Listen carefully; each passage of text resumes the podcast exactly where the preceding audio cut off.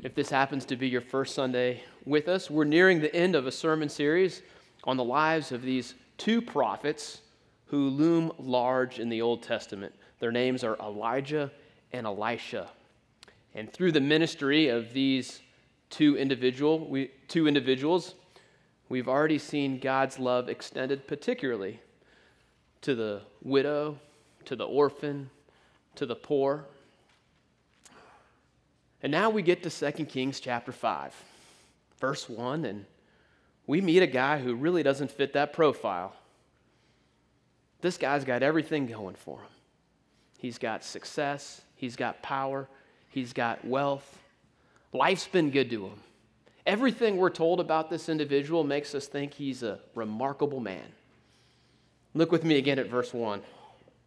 First, we learn that He's commander of the army of the king of Syria. In other words, this guy's the top dog. You know, he's at the top of the food chain. He's got more stars on his shoulder than anyone else. And the text goes on to tell us that he's a great man with his master, and if that wasn't enough, he wants to make sure we get the point. He's in high favor too. So, in other words, this guy's not only good at what he does, people like him too. They respect him. And he's a winner. I mean, who doesn't love a winner, right? It says that by him the Lord had given victory to Syria. And here's what's interesting to note Naaman's not a believer. He, he hasn't yet put his faith in the Lord, and yet God has blessed him with special leadership abilities and thereby given the Syrians some military success. You know that God's sphere of operation isn't somehow limited to the church. It's not like if you say, oh, oh, oh, I don't believe in God, that your life is somehow off limits from God, that your life is immune. You know, God is Lord over everyone and everything. And, and even if we say, oh, I don't believe in God, here's what I want you to know the, the success that you might have experienced in life and family and career and finances that's all the Lord's blessing. That's the Lord's doing. We go on to learn about Naaman that this isn't just some like cheese ball that slithered his way to the top of the ranks. This is a guy who got here the hard way. It says that he was a mighty man of valor. He worked his way up, and he's got a chest full of ribbons and medals to prove it. This is a guy who has everything going for him position, status, career, wealth. But there's this one piece of information that lands like a, a thud at the end of verse 1. But he was a leper. Underneath the surface, behind all the accoutrements of success, behind the, the nice chariots and the clothes and the country club parties. Naaman has a problem. Maybe some of us can relate. I mean, sure, we might show up here to church and we've got on our nice clothes and we might drive over here in our nice car and go to our well manicured front yards, but we know life's far from perfect. There's problems. Now, we don't know if Naaman's particular affliction was modern day leprosy or some other skin disease. The Hebrew word here is uh, really quite broad. But here's what we know there was no cure, there was no remedy. His disease was terminal, and the prognosis was severe enough to elicit much sympathy. And in verses 2 to 3, we see sympathy extended from one of the most unlikely people of all. The passage tells us this now, the Syrians on one of their raids had carried off a little girl from the land of Israel, and she worked in the service of Naaman's wife. She said to her mistress, Would that my Lord were with the prophet who is in Samaria. He would cure him of his leprosy. Don't miss this. This, this whole story hinges on this one little girl. And she's everything that Naaman isn't. If you remember in verse 1, we're introduced to a Syrian. Now, in verse 2, we meet an Israelite. Naaman is a great man, we're told. She's a little girl. Naaman's this commander. She's a captive servant, she's a slave. Naaman has fame, she remains nameless. He's the one giving the orders, she's the one taking the orders. This is quite the contrast. This girl, she's, she's foreign, she's young, she's female, and she's a slave. And you know what that means? She's at the total opposite end of the social hierarchy. And yet, in this great twist of irony, it's like God has a wonderful sense of humor. It's the little girl who's the one that's going to help the mighty general because she knows something that he doesn't. You know, I suspect that when we get to heaven, most of us will be there because of the faithful witness of people like this young girl. People who never capture the national spotlight, people who never preach before thousands, but here's what they do. When the opportunity presents itself, they point people to God. They speak up. Don't ever discount your ability to be used by God because you look around and you see, oh, you know, my, my, my, uh, my education, my status, my gifts, they aren't what this other person's is. And here's what we, we learn from this God isn't looking for people who think they're awesome, God's looking for people who know that He's awesome. That's who God wants to use. And if you have confidence in God's ability to save, then just like He does with this little girl, He can use you. That's the prerequisite for ministry. But you know, if there was anyone who might have been justified in rejoicing over Naaman's predicament, it would have been this young girl. She's a victim of Syrian brutality. We aren't told all the details. We don't know the fate of her parents, but we know enough to lament the trauma that she's already experienced in her short life. Can't even imagine one of my daughters being kidnapped and carted off to a foreign land. But that's exactly what has happened to this young girl. And in spite of this horrific tragedy, she still maintains her faith in God. She believes that God is real and that He's able to save, and she knows that His power flows through the prophet Elisha. And so she mentions this to her mistress. Now, desperate people are willing to do desperate things. Naaman had undoubtedly visited all the best physicians in Syria. Maybe he even tried some cutting edge, you know, state of the art medical treatments like essential oils. You know, like maybe some, some lavender, some eucalyptus, some myrrh. Hear that stuff's awesome. Well, in this case, they offered no hope. And upon hearing the news that there was this prophet in Samaria, Naaman's ears perk up and he goes to visit the king. And the king says, Yeah, I'm, you know, your health is really important to me. I mean, after all, Naaman's the top general. I mean, his health is a matter of national security. So he decides to greenlight the mission, and we read this in verse 5. And the king of Syria said, Go now, and I will send a letter to the king of Israel.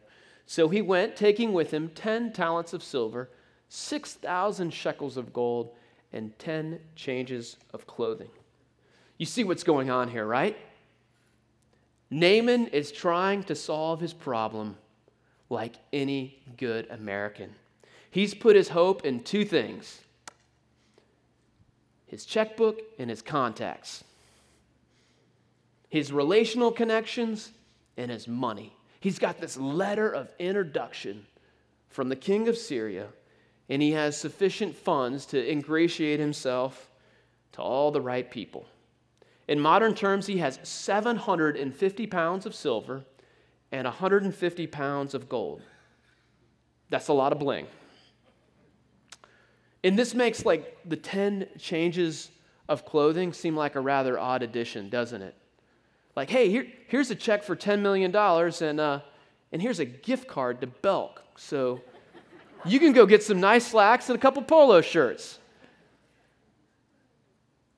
But we know that these weren't off the rack clothes. I mean, this is the kind of clothing that the Kardashians would have fawned over.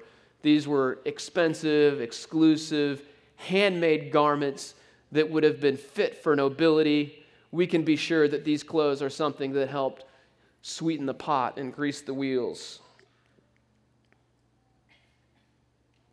Now, even though the servant girl referred her master to the prophet in Samaria, where does Naaman go? He pulls up to the palace, doesn't he? People of power are accustomed to dealing with other people of power. And Naaman wants to stay in his comfort zone, so he decides to make this showy visit of state. Perhaps Naaman thought that any prophet worth his salt would be connected to the king's court. But Naaman doesn't receive the welcome that he was hoping for. Beginning now in verse 6. And he brought the letter to the king of Israel, which read, When this letter reaches you, know that I have sent to you Naaman my servant, that you may cure him of his leprosy. And when the king of Israel read the letter, he tore his clothes and said, Oh, am I a God to kill and to make alive, that this man sends word to me to cure a man of his leprosy? Only consider and see how he is seeking a quarrel with me. Israel's king is distraught. He, he's sure that this request is nothing more than a pretense to pick a fight, to start a war. He's totally out of touch with what God's doing. And what's interesting is, once again, it's the little Israelite girl that's the one that's the full of confidence and expectation. And on the other hand, we've got this king that's full of dread. He's undone. He doesn't think to refer Naaman to Elisha. See, this, this king, he might be an Israelite by name, but the passage wants to show us that he doesn't have Israel's faith. He's like many in our country who might say, Oh, yeah, I'm a Christian, but then run around without any real faith in God, trying to live independent of Him. And so, what we see is the prophet Elisha has to take the initiative. Continuing now in verse 8. But when Elisha, the man of God, heard that the king of Israel had torn his clothes, he sent to the king, saying, Why have you torn your clothes? Let him come now to me, that he may know that there is a prophet in Israel. So Naaman came with his horses and chariots and stood at the door of Elisha's house. And Elisha sent a messenger to him, saying, Go and wash in the Jordan seven times, and your flesh shall be restored, and you shall be clean. You can imagine the scene here, right? You think the commander of the Syrian army is rolling into Israelite territory solo? No. This guy has an arm guard. Like, this is the modern day equivalent of a presidential motorcade. We're told that he shows up with chariots and horses, signaling his immense importance. And with all that gold and silver that he's carrying, you think he might have beefed up security a bit? I'm guessing he's, you know, accompanied by a platoon of elite Syrian special forces. And when they get the word to head over to Elisha's house, this very impressive procession departs the palace and begins to weave its way through the dusty streets of Samaria until they get to Elisha's humble abode. Now, if you know anything about the military or foreign relations, you know that customs and courtesies are really important. So, at one point in time, I, I was in the military, I was an infantry officer. And when Major General Odierno's helicopter came and landed on the fob, do you think we sent Private Snuffy out to go greet him? No, that's not the way that worked. The, the highest ranking officer there went out. That, that was that person's responsibility. And, and, because the profession of arms has so much in common, these customs and courtesies are extended across nationalities, even to, to foreign officers. I can recall being a cadet at, at West Point, and even when a, a foreign general would show up, the academy didn't say, Well, this guy's not in our chain of command. Like, forget him. No, the, the, the, red carpet was still rolled out. And th- this is kind of the welcome that Naaman would have expected. Yet when Naaman pulls up to Elisha's house, guess what? There's no big welcome. There's no, oh, we're so glad you're here. Oh, what brings you to town? Or would you like to come in for some sweet tea? Nothing. Elisha doesn't even come out. He dispatches a servant to go out and to relay this very brief message to the general Go and wash in the Jordan River seven times, and you'll be healed. And guess how Naaman responds? Oh, he's fired up. He's ticked off. Verse 11 tells us, But Naaman was angry and went away, saying, Behold, I thought that he would surely come out to me and stand and call upon the name of the Lord his God and wave his hand over the place and cure the leper. Are not Abana and Pharpar, the rivers of Damascus, better than all the waters of Israel? Could I not wash in them and be clean? So he turned and went away in a rage. Naaman's incensed. He considers himself a somebody and he expects others to recognize it. Naaman might as well have said, You know, who does this two bit backwoods prophet think that he is, sending his lackey out here to talk to me? Doesn't he know who I am? I'm Naaman. When he says, Surely he would come out to me, those two words to me, they're emphatic in the Hebrew text. Naaman's pride has been insulted. Naaman's also fired up because the prophet's instructions, well, they defy his expectations. Naaman's thinking to himself, this isn't what I had in mind. The general wanted something more dramatic, something more appropriate for a man of his social standing. Naaman's thinking Elisha should have come out and made a big fuss about the big entourage and then he would have done a little razzle dazzle and waved his wand, and ba boom, bada bing, we would have had ourselves a healing.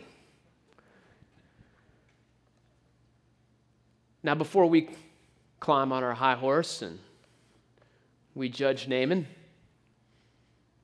maybe we should take a quick look in the mirror.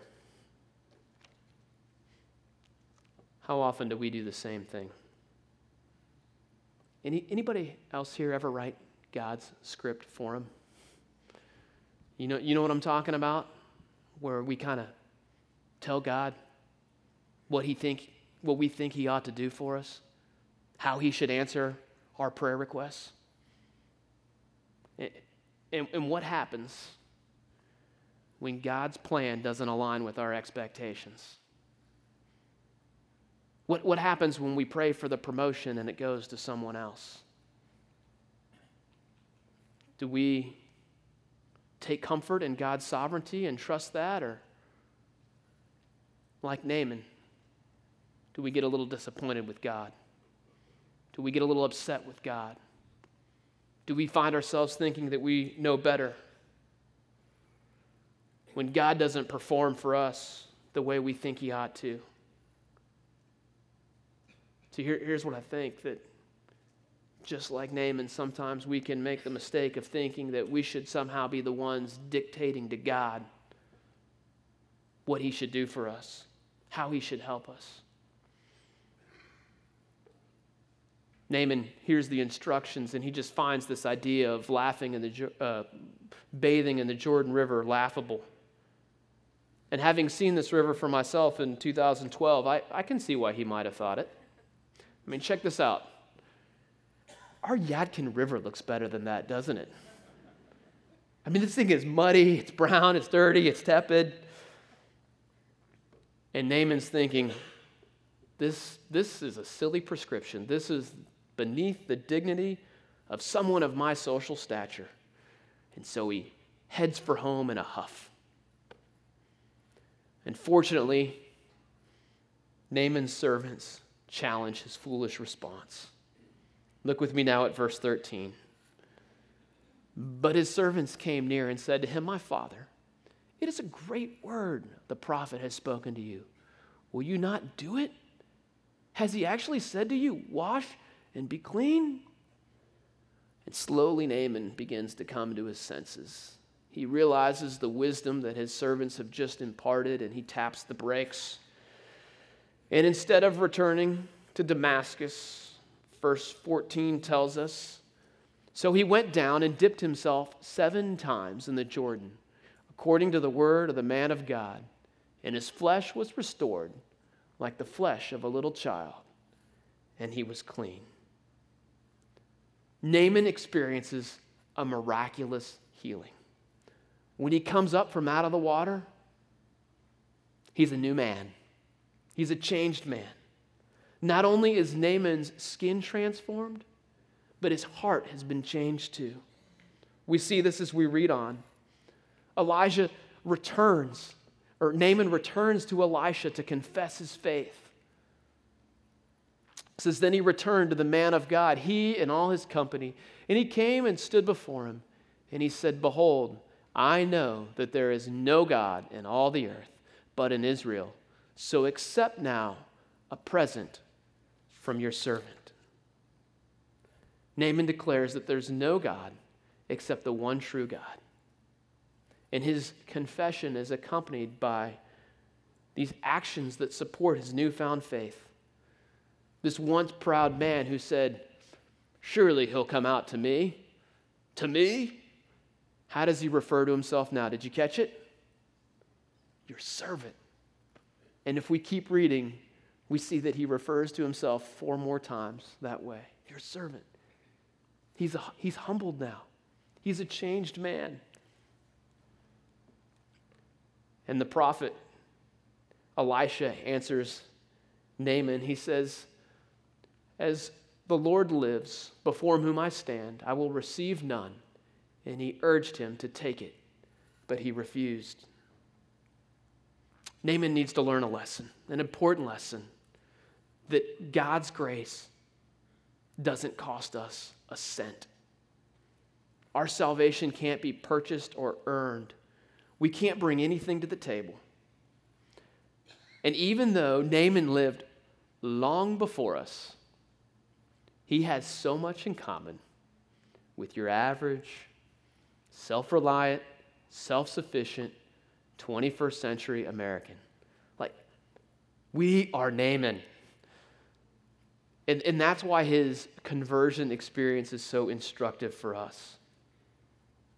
On his journey to experiencing God's grace, he has to work through the same stumbling blocks that trip us up today.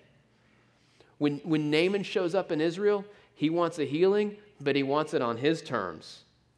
He's poised to come and negotiate. He, he thought he could approach his salvation the same way that one might broker a business deal. The fact that, you know, salvation might necessitate a, a humble submission to God, this hasn't occurred to him yet. Th- this idea that, that his salvation might need to be accomplished on God's terms alone, this is a foreign concept. Naaman has a pride problem. He's thinking, hey, if anybody deserves a healing, it's going to be me. I mean, after all, look at everything that I'm bringing to the table here. And you know what? We can do the same thing today. Just like Naaman showing up with all his silver and gold, we can make the mistake of thinking that one day we can stand before God and we'll have all our good deeds.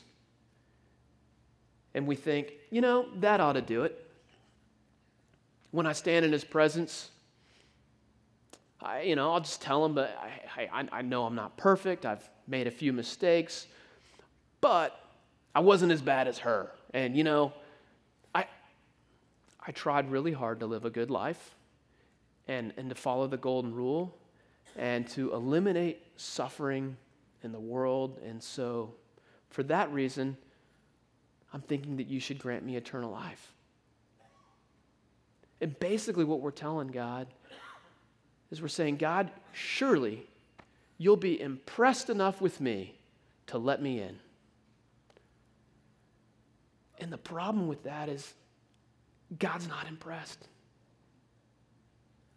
Our, our, our, pride and our sin are an offense to Him, they're a stumbling block to our salvation.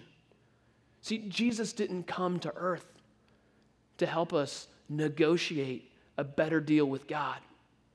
Jesus came to save us, to rescue us. And when it comes to our salvation, God wants us to know that there's nothing that we can do for ourselves other than accept His free gift. And, and if we think otherwise, if we think to ourselves, oh, you know, my, my good deeds are going to be sufficient to justify God's grace, then we have the same pride problem that Naaman had. Basically, what we're saying is we don't need Jesus.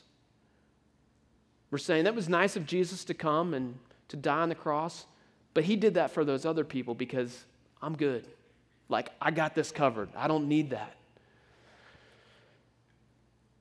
And God says that he opposes the proud, but he gives his grace to the humble. You know what grace is, right?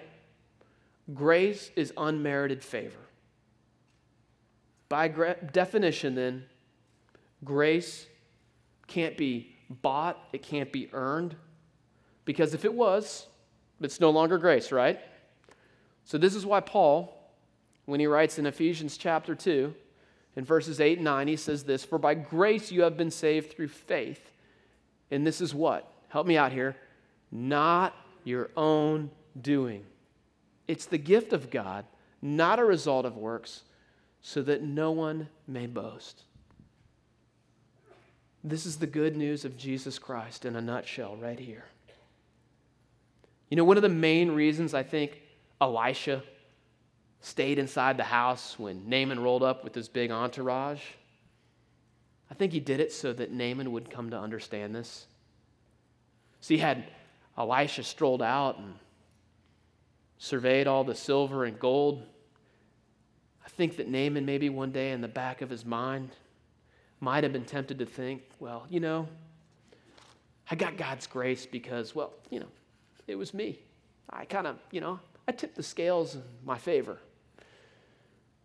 And instead, Naaman leaves for home knowing that was not the case.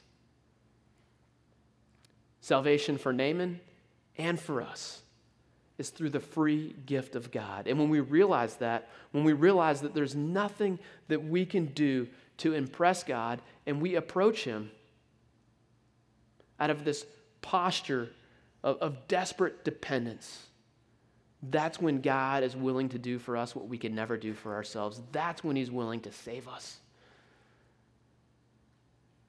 You know what Naaman's other hangup was? He, he received that message of how he could be saved. And did he like it? No. God's plan, it was too simple and it was too narrow for Naaman. See, I don't think Naaman would have left incensed if Elijah had come out and said, You know what? I'm going to need you to come back with twice as much money. I think Eli- uh, Naaman would have departed and he would have been okay with that. He wouldn't have minded that. He didn't want to be a charity case, he wasn't looking for a handout. In the same way, I think that if I stood up here and I preached, here's how you can be saved. You ready? All you have to do is you, you, you come to church 40 Sundays a year, and I want you to tithe 10%, and uh, I want you to read a chapter a day, and uh, if, uh, if you have your name on a church roll, then you're going to be saved. I think there's people that would find that message more appealing than the message of salvation by grace through faith in Jesus. The, the, this message of salvation by grace through faith, that, that can be an offense to some people. Because it goes to work on our pride the simplicity of the gospel, it's a hangup for those of us struggling with pride. And you know what also what pride people don't like? The narrowness of the gospel. Elisha tells Naaman to go and bathe in the Jordan River. And what does Naaman say? Why does it have to be the Jordan? How come it can't be some other river? Why this river and not another? And isn't it the same objection people have today? Like, why, did, why is Jesus? How come Jesus gets to say he's the only way, the truth, and the life? You know what Naaman does?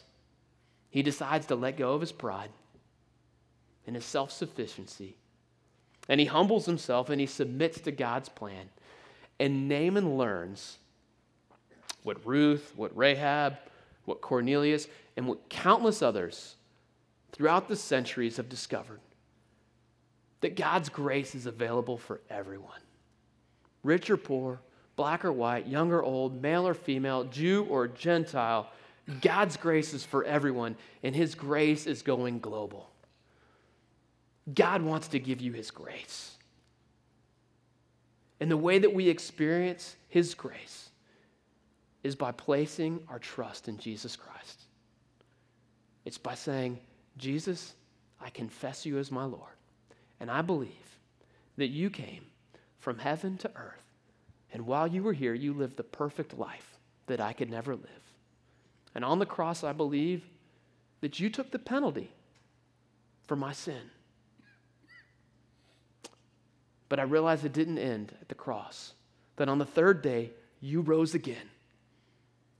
And you ascended into heaven. In the same way that you went up, you're going to come back down one day. You're going to come for me. And you're going to establish your rule and your reign, and you're going to make all things new. And when we believe that, that, that is what God uses to cleanse us and to make us new and to give us eternal life. I'm going to invite everyone here just to, to bow your head and to close your eyes.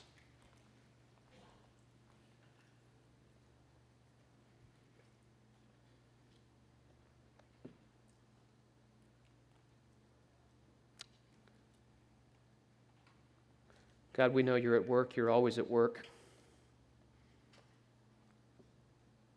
We know that you don't like our pride.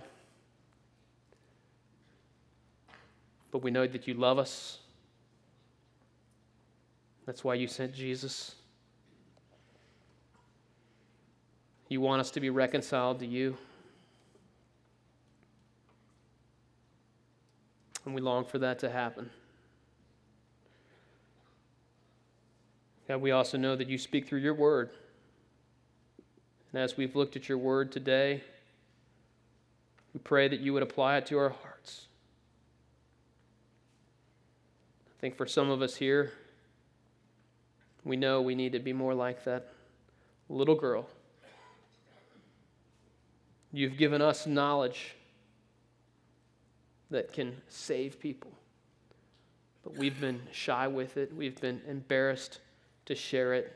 And we ask now that you would come and you would empower us by your Spirit so that we might go out and, like this girl, we might be a blessing to others.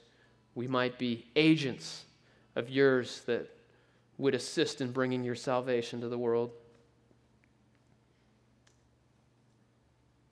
God, I pray for the person here who's in a journey similar to Naaman.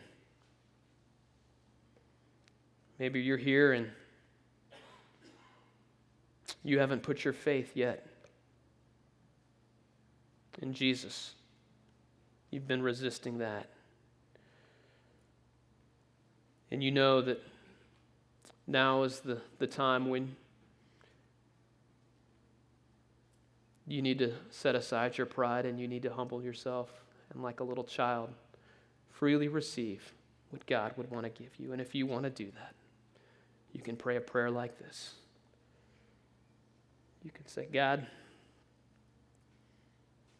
I know I have a leprosy of sorts. I know that my pride, my lust, my envy, my anger makes me unclean. And I thank you for sending Jesus. And I want to receive the cleansing that He offers, the forgiveness of sins that He can bring. And I want to be wrapped in His perfect righteousness. I ask that you would come and do that now. And I want to live for you all of my days. And it's in Jesus' name we pray. Amen.